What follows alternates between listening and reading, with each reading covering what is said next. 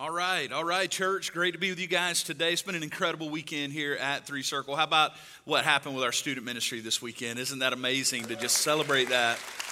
It's been a really good weekend. So, listen, we're going to dive right into the Elijah series. We have a lot of ground to cover today as we continue to look at this prophet's life. And today we come to really the apex of his ministry. This is one of the high water marks of Elijah's life and his ministry. Today we finally get to Mount Carmel. It's this thing that's been building this entire time. To give you the quick background, Elijah steps onto the scene of biblical history in Israel's darkest moment. They have their worst king ever, Ahab.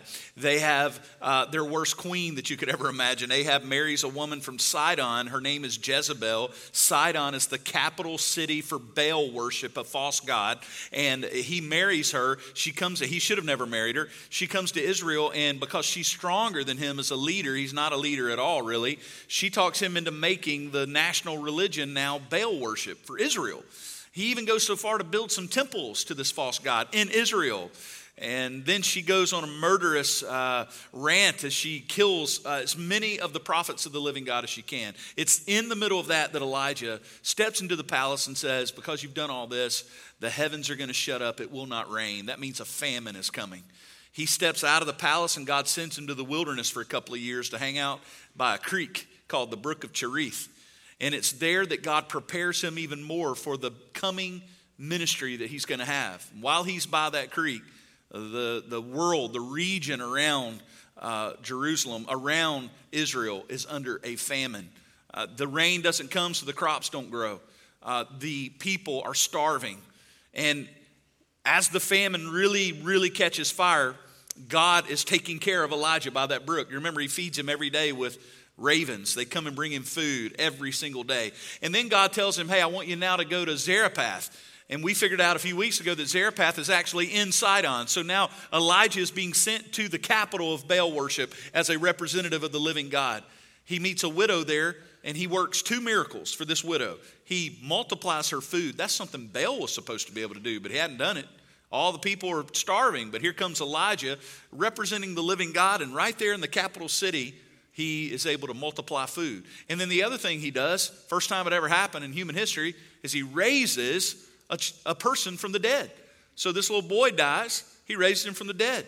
Again, showing the power of the living God. And so after all of this happens, we pick up the story today because it's now time for him to go back to Ahab. Now remember, Ahab has not seen him in three years. The famine is so bad now, something has to be done. So, verses 1 through 2 After many days, the word of the Lord came to Elijah in the third year, saying, Go show yourself to Ahab, and I will send rain upon the earth. So Elijah went to show himself to Ahab. Now the famine was severe in Samaria. Now I want us to not miss a thing here, and I want you to see again consistent obedience was a pattern in Elijah's life because every time we turn around, God's telling Elijah to do something, and Elijah just goes and does it. And I can't reiterate that enough. Too many times we test our lives by our moments. We test our lives by our bad moments, and we test our lives by our good moments. And neither one of those moments cannot tell you who you really are. Patterns do. Don't ever forget this. Don't tell me who you are in a moment. Tell me what you normally do. Tell me what you do most of the time. And that tells you who you really are. So don't tell me you're a healthy person because you eat good the first two weeks of every January every year.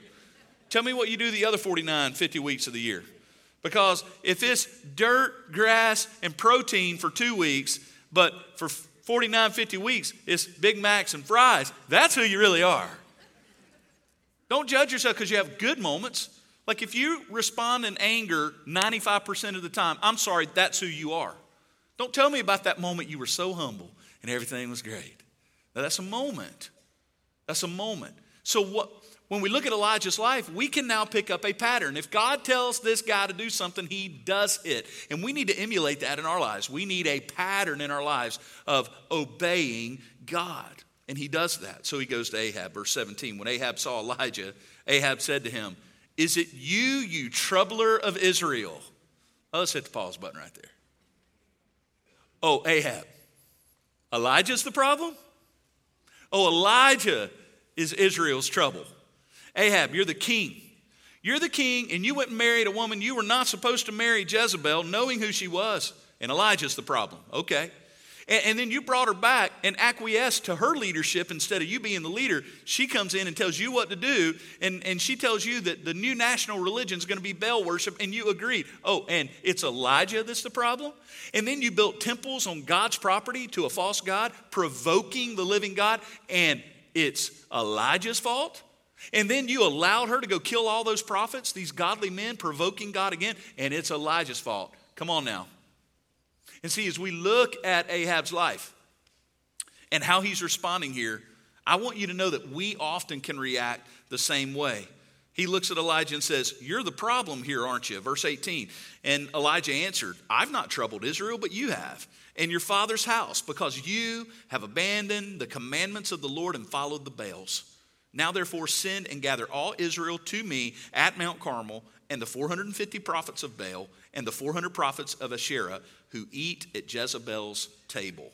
Now, let's take a look at a moment at Ahab's response to Elijah. I think we all need to learn something here. It's very, very important for us to understand.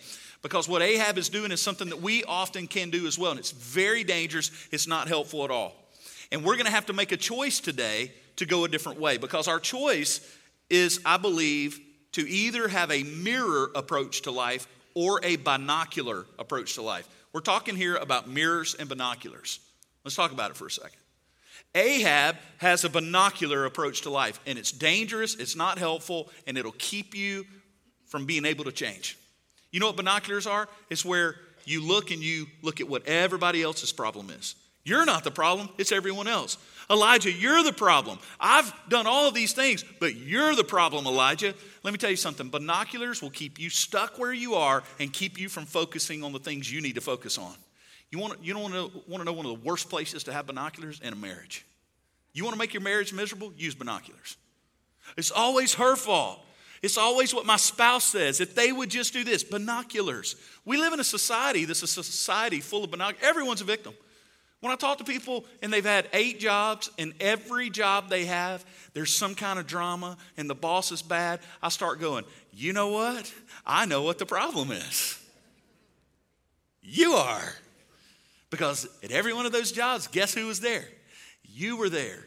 When, when people come to Three Circle and they've been to a whole bunch of churches and they sit down with me and they tell me all the problems at every one of those churches that they had, I think, well, you about to start some here too? You just bringing that with you? It's called binoculars. Everybody else has the problem, not me. Not me. Uh, the other day, uh, I coach basketball with my kids, and I am no Phil Jackson, trust me. Why I don't get paid to do it. But I should have known to, to make a call in my little girl's basketball game the other day that I did not make. And so I, at the end of the game, this was an incredible game, and I, did, I made a bad coaching decision. Now, it created an incredible moment for the opposing team, not for my team. So we lose the game. And afterwards, you know what I started doing internally? I started using, what, what do you think I picked up? Binoculars. And I said, those refs. Those refs. Those the refs. Those refs were so, that's the worst refs I've ever seen. If they would have just did, done this, they would have just done that. It's always it outside of me. But you know what I had to do? I had to switch. At some point, for me to be a better coach and for me to admit it, I had to admit at some point by picking up a mirror. I had to pick up a mirror and let the binoculars go. When I picked up the mirror, I had to go, yeah, but if I would have called this call, if I would have made this decision, we win the game easy, and it's on me. Now, the problem with mirrors, the reason we use binoculars is it's more fun. It's more fun for me to blame the refs. It's more fun for me to blame the, uh, uh, the, the parents. Yeah, it was their fault. Whatever, right? Anyone else. Mirrors are hard, but let me tell you something. We need to switch to mirrors as people. Because when you use a mirror, a mirror tells you who you really are. A mirror tells you what you need to work on. A mirror enables you to change. And there's simply too many of us using binoculars and not mirrors. When you pick up a mirror, you go, Now, what am I doing in the marriage that needs to change? How can I be a better parent instead of saying, How can my kids be better kids? How can I be better in every area of my life? Ahab refused to pick up a mirror. Do you notice that God told Elijah, basically, if you go to Ahab and he reacts correctly, I'm going to let it rain. All he has to do is repent, and the clouds will drop the rain. But he doesn't do that. He picks up binoculars instead of a mirror. The Bible tells us that the Word of God is actually the greatest of all mirrors if we use it correctly. Look what the New Testament says in James. For if anyone is a hearer of the Word and not a doer, he is like a man who looks intently at his natural face in a mirror. For he looks at himself and goes away and at once forgets what he was like. Now, that's the bad way. That's people who use binoculars. They don't use the mirror correctly. But here's what we want to do. Verse 25. But the one who looks into the mirror, the perfect law, the law of liberty, by the way, the mirror of God's word sets you free. It's the law of liberty. Mirrors are painful, but they set you free, right? The one who looks into the perfect law, the law of liberty, and perseveres, being no hearer who forgets, but instead a doer who acts, watch, he will be blessed in his doing. I got good news for you today. If we will all set down the binoculars and pick up the mirrors, we will be blessed because you will begin to see the things that need to change. You'll begin to make real, lasting change in every area of your life. The rain of change will begin to fall if you'll pick up the mirror. So, what happens next? So, Ahab did what Elijah asked him to do. Remember, Elijah is saying, You get the prophets together. Notice Ahab does what he said. Ahab does what any strong person around him tells him to do. Jezebel shows up. Hey, we're going to worship a different God. Okay. Elijah comes in. Hey, I want you to get the whole country to meet me at Mount Carmel. Done. He just does what everyone tells him to do. Terrible leader. So he gets all the people of Israel. I want you to get in your mind how massive this was. Now, how could he get everyone's attention? He already had everyone's attention. They're all starving to death. It is a national crisis. So everyone's waiting for someone to say something. So here the king says, Elijah's here. He wants everybody at the mountain, everybody get to the mountain. So they do. They come. They gather at Mount Carmel, and Elijah came near to all the people, and he said, and you may be wondering, well, how did they amplify that sound without sound systems to that many people? Well, in the ancient world, they would have these runners, and they knew about how far Elijah's voice would carry, and they'd have people standing there. So when Elijah would speak, at the edge of his voice carrying, another person would yell it out, and they would go all the way down the line. So as he's speaking, down the line, others are speaking, and it would go out like a wave across the audience. Pretty ingenious, right? If you don't have a microphone. So if it ever breaks down in here and the mics don't work, we're going to set that up, all right, right here, and I'll need volunteers, okay? So Elijah begins to speak and he says, How long, how long, how long, you, you got it, right? You got it, okay. How long will you go limping between two different opinions?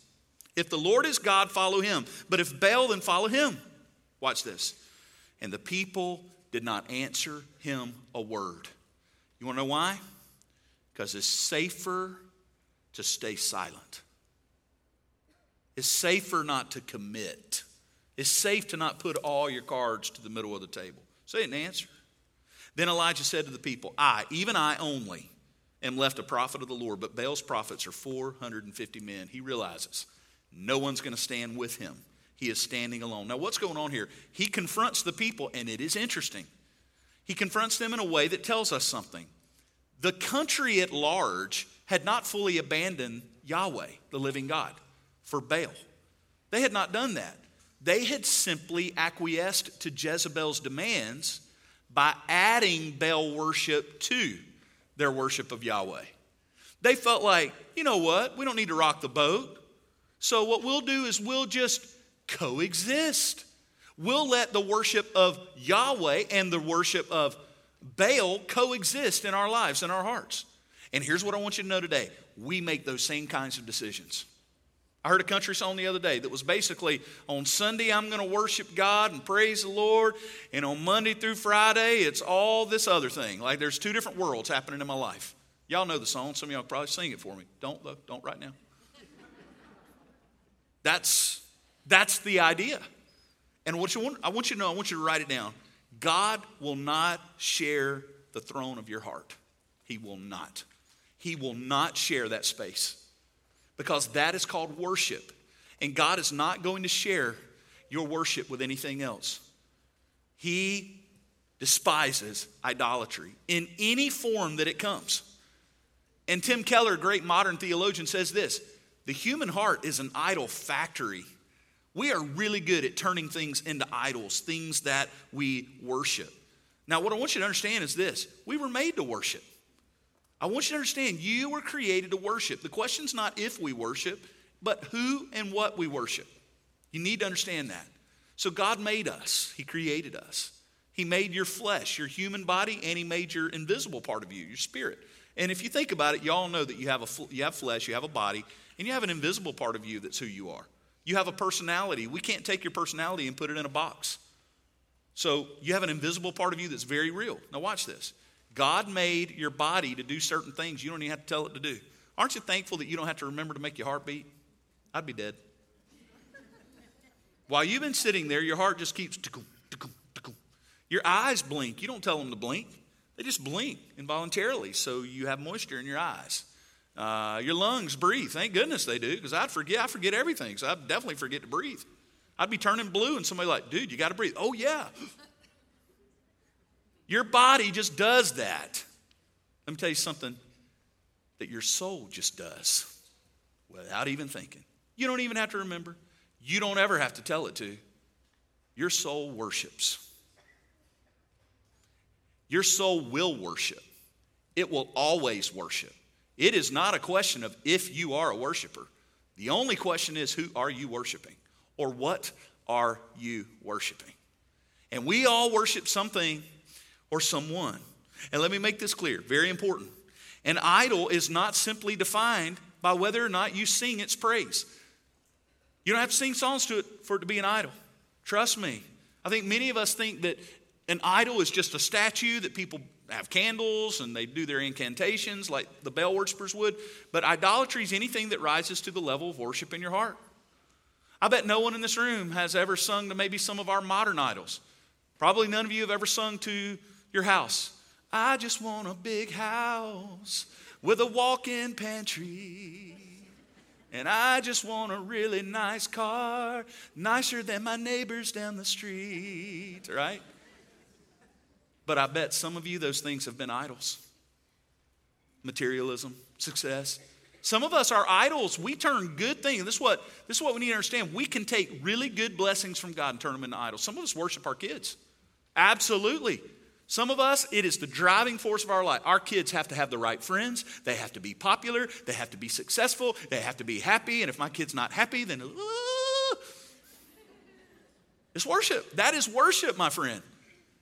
Anytime anything rises to that level, it's, and by the way, whatever you worship besides God, it's not good for the thing you worship either.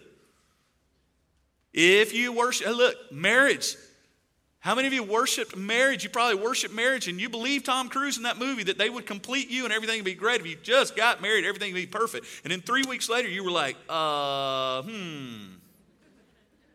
Wow, when we were dating, you agreed with everything I said. And now, a couple of months in, you don't agree with everything. You don't like everything I do. What is wrong with you? And that's when you realize you brought a human home. Complicated. You brought a person who has opinions home. You brought a person who has moods home. And they got to deal with you too. Yeah. And so, whatever you worship, it can't live up to that. Only God can be worshiped, church. And he demands that we worship him alone. In Exodus 34 14, he says, You shall worship no other God, for the Lord, whose name is jealous, is a jealous God. Now let's talk about this. God is jealous for your worship. Now, when we say jealous, most of the time in our culture, we think negative. We think that's a bad thing. But that's because when humans are jealous, it is bad because we're sinners. We have a sin nature. Even after we're Christians, we have two natures, and our flesh is still there, and it taints things like jealousy. Jealousy and anger are two things that can be tainted very quickly by our sin natures. So we have to be very, very careful with jealousy and anger. But God can be jealous in a perfect way because he doesn't have a sin nature. Y'all following me, church? So when he's jealous for your heart, it's perfect jealousy. The reason he wants your worship is because he knows that's the best thing in the world for you. Just so you know, God does not need your worship. God's not needing you, he's not needy. He's not thinking, please worship me. He, God's never gone fishing for a compliment. Boy, I do. Every Sunday afternoon, I want my wife to tell me that I preached good that day. So I'll go fishing for it if she doesn't just voluntarily tell me these things. So I'll walk around the kitchen. I'll be like, huh, you know, I got a, got a couple of texts this morning saying that they really enjoyed the sermon. Now, after 21 years, my wife knows what's up. So she'll make me keep casting the bait, you know what I mean? She'll just kind of, oh, good, good. She knows that's just killing me. But every now and then she'll say, hey, it was really good today. And I'm like, yes, right? I just walked through a brick wall to get that compliment, you know? God's not needy. I'm needy. God's not needy like that. God does not need our worship. He knows that you need to worship Him. You were made for it. You were made to worship. The greatest joy you'll ever experience is when you figure out this is what you were made for. Your soul was made for this. Have you ever done something in your life and in that moment you realize, this, I just figured it out what I was made for, man? I remember uh, this happened for me one of the first times at my church growing up. We did these things called cantatas. Y'all ever heard of a cantata? Cantata is when local churches decide to go Hollywood and my South Mississippi church would go Hollywood every year, and we did big productions. And this is where old, you know, brother Fred, who you've known your whole life, he runs the pharmacy downtown. He's a great guy, but he's going to play Jesus. He's about to be Jesus. He's going to put a beard and long hair on, and uh, you know, and and he's going to have a Southern Mississippi accent, but he's Jesus in the cantata. Y'all following me? And that's what happens. So this year in the cantata, I was five or six years old. I'd always had real chatty as a kid, so you know, it's like okay. So they gave me a part. And they said, We're going to have this part where the kids are going to be the little shepherds, okay? And I remember I was so excited about this, but I'd never done this. And so back, I learned my part, and they'd given me a little funny line. I got a little line that's going to be funny, like kids do, right? And there's a group of us at my little church. And backstage, I remember all the, all the kids are real nervous. Like one little girl's crying for mom's like, you can do it, and trying to push her out there. They're all real scared. And I'm like, man, I'm, I'm not scared. What's going on here? And i will never forget the moment. We walked out on that stage, those lights, lights turned on on that stage. I got my little beard, you know, I got my little robe, I got my stick, and I walk out there and I got that funny line. And people start laughing as soon as we walked out on stage. I was like, oh, I like this. And then I did my line and the place erupted. And in that moment, I thought, my gosh, I like this. This is I'm, i was made for this. I could feel it, man. Other kids are like, as soon as the part's over, they run off the stage. I'm still out there on the stage, like, hey, hey. The people backstage, oh, Chris, this is it. Come on, come on, come. they're all looking at me. Come off stage. They're about to hook me and pull me off. I'm backstage trying to talk to Jesus guy to let me play his part. I know I'm six years old. Give me a chance, you know? It's like, man, I love this. I made it. It was such joy. I could, and it kind of put a little seed inside of me. And, and that's happened for so many of you in different ways. Let me tell you something. Your soul, the second you fully commit to Jesus and you worship Him completely and you put your yes card on the table and you shove the chips of your life to the center and you say, I am all in, the joy you will experience will be that you finally figure out this is what I'm made for. There is a joy in worshiping Jesus. This is why He wants you to do it because that is what you were made for. It's where joy and purpose and belonging is found, church, in Christ. That's where it's found. That's why this weekend I love watching hundreds and hundreds of teenagers in this very room lifting their hands and weeping and worshiping Jesus because in that moment, 13, 14, 15, 16 year olds say, this is what I'm made for. I'm made for more than just being popular and successful, making a bunch of money. One day I have found what my soul was made for to worship the one true living God. Now that is what it's all about. That's what worship is. So, God is jealous for our hearts, and He fights for our hearts, and He fights for our affections. That's why. And then Elijah realizes he's alone. He was prepared, write it down, to stand alone against the enemies of God because he had been prepared by spending time alone with God. He was prepared for Mount Carmel because he had hung out for a couple of years by a creek with birds feeding him every day. That's why he knew he could trust God on the mountain. Many of us don't trust God publicly or courageously because we don't spend time with Him privately. So we don't know if He'll come through. Elijah had no doubt fire was going to fall from heaven because he had watched for two years buzzards show up every morning and every evening with a Chick fil A sandwich. And that's just how I imagine it, okay? He knew that God would provide, he knew who God was. Verse 23 and 24. So he says, he gets all the people together. He says, Let, let two bulls be given us. Let them choose one bull for themselves and cut it in pieces and lay it on the wood, but don't put fire to it. And I will prepare the other bull and lay it on the wood, but don't put fire to it. You call on the name of your God, I'll call on the name of the Lord.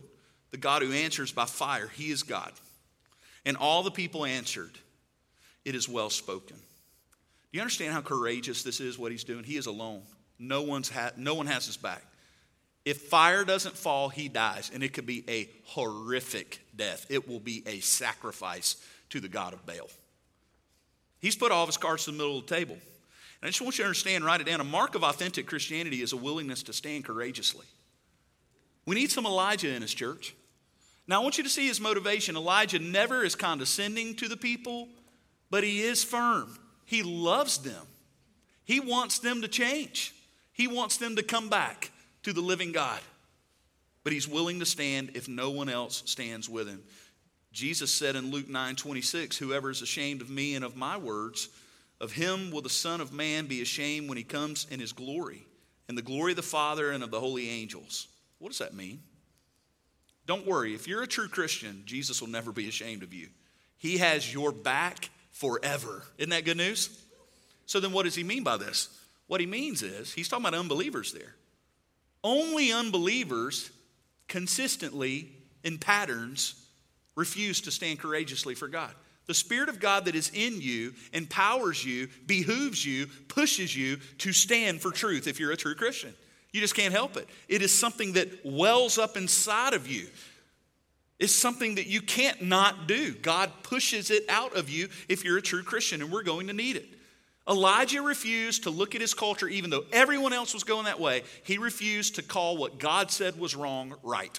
He refused to do it. And we're going to have to do the same lovingly, with grace, intelligently, thoughtfully, but we're going to have to do it. Folks, we live in a time where things that God has said is wrong are being called right. Can't go there. When it comes to gender issues, the Bible says God made them male and female, male and female. He created them to the glory of God. There is masculinity and femininity, and the world can go how, however far it wants to go down the road. But as a believer, I can't call what is wrong all of a sudden right. As a Christian, I can't do that. I can't stand back and say that they're the sexuality issues of the Bible that God is super clear on. I can't sit back and act like He hasn't said those things. And it's not anger, it's not bitterness, it's not trying to judge people, none of those things. In fact, it's love. Elijah loved Israel. And we, the church, must love the world around us so much that we're willing to tell the truth. The Bible tells us God has sexual laws in the Bible, and they are very, very clear. And this is both heterosexual and and same sex, all of those things. There are rules about these things. So it means that, hey, you can't just go live with your girlfriend or your boyfriend. Like, that's sin. I'm sorry. So when people come and ask me, I go, yeah, you either need to move out or get married. But you can't just keep living that way. And on the same sex issue, I have to go the same direction. Lovingly, I have to go to the Bible and go, I can't ignore the scriptures. I can't. In issues of life, Elderly people, young people, rich and poor, and the life of the unborn matters because God said it matters, and I can't call what He says is wrong right. When I see injustice, when I see racial injustice, I can't care about the 40 guys that always send me an email every time I speak of racism. I can't be scared. I have to go. You know what? When I see racial injustice, no matter if this upsets you, makes you mad, or you've not seen racism in South Alabama in 40 years, I don't listen, that's because you're blind if you hadn't seen it. Because it's everywhere. It's, it's just it's just part of being a human. It's part of being in a sinful world. We must, when we see injustice, call it out to the glory of God because we stand for truth. We don't call what's wrong right. We don't do that. You follow me, church? These things matter. There's Mount Carmel moments. We're not angry. We're not coming down on folks. We love folks. We want people to thrive to the glory of Jesus. So Elijah said, The time is now. Now. We're going to do this now. So he lets them have the first shot. He says, You guys go first. Verse 26. So they took the bull that was given them, they prepared it, called upon the name of Baal from morning until noon, saying, oh, O Baal, answer us. But there was no voice, and no one answered. And they limped around the altar that they had made. Now you're going to see who Elijah really is. Some of you will like him, some of you won't. At noon, Elijah began to mock them. He said, Cry aloud, isn't he a God? Either he is musing, here's my favorite line, or maybe he's relieving himself. Yes, that is in your Bible. or he is on a journey. Maybe he's asleep. Y'all need to go wake him. this means Elijah, the great prophet of the Old Testament, is a smarty pants. They cried aloud. They cut themselves, which was their custom, with swords and lances until the blood gushed out on them. And as midday passed, they raved on until the time of the offering of the oblation, but there was no voice, no one answered, and no one paid attention. Can you imagine that scene? Can you imagine looking at this happen? It was awful for hours and hours and hours. That's what idolatry looks like. It looks like trying to get something from something that can't give it to you. Write it down. Idols never deliver on their promises. Ever. Ever. Idols never deliver on their promises. They never have, they never will. And now it's Elijah's turn, and you can go back. I encourage you to read all of chapter 18, but I'm going to paraphrase for you. Elijah tells them, okay, for my altar, we got the bull, the stones, he used 12 stones for the tribes. He uh, put the wood on, and then he says, I want y'all to dig a big, deep trench around my altar. And he didn't know what he was pointing at, but God always had his prophets pointing at Jesus all the time. They didn't even realize it most of the time. But Elijah, under the power of God, Elijah says, Now I want you to totally drench my altar in water and fill that trench up with water. Do that one time. They do it. He says, Now I want you to drench it a second time. Totally drench it. Second time, they do it. He says, Now the third time, I want you to pour water all over this altar. And they do it three times. He didn't know it. But every time they drenched that altar, they were pointing to the fact that Jesus would be crucified and he would lay in a grave, not one day, not two days, but three days. Elijah, when he got ready to call fire down out of heaven, that altar was good and wet. And on Easter Sunday morning, when Jesus rose from the dead, he was good and dead. Three days, three drenchings. Elijah was pointing us to Jesus. Fire down out of heaven, pretty cool. Nothing in comparison to death becoming life in a grave. Amen, church? So, yeah, yeah. I'm glad four people were excited about that. Yeah, that's one of my jokes. You know, I'm going to get you every time. Here we go. So Elijah prays for God to send down fire, and he does. Verse 38 The fire of the Lord fell, consumed the burnt offering. Look how hot this fire was. It is nuclear in nature. Burned the offering up, the wood, the stones, the dust licked up the water that was in the trench. And when all the people saw it, they fell on their faces and said, The Lord, He is God. The Lord, He is God. Imagine that moment. This is actually an original picture. They found these Polaroids when they found the Dead Sea Scrolls. Imagine the power of that moment. But don't get lost in the fire and all that. That's great. That's never happened again like that. What you need to learn is who God is through it. And what do we learn about God in this event? That the living God, the living God of the Bible, interacts intimately with us. He is not dead. He answers prayers. He hears our prayers. He sends us His power. He infills us with His Spirit. He works in our lives, opens doors, closes doors, leads and guides us, cares for us. We have a living God. He is not dead, and He interacts with us. Most of us in the story there, we everything, well, that's it, that's not it. There's one last verse. And Elijah said to them, Seize the prophets of Baal, let not one of them escape.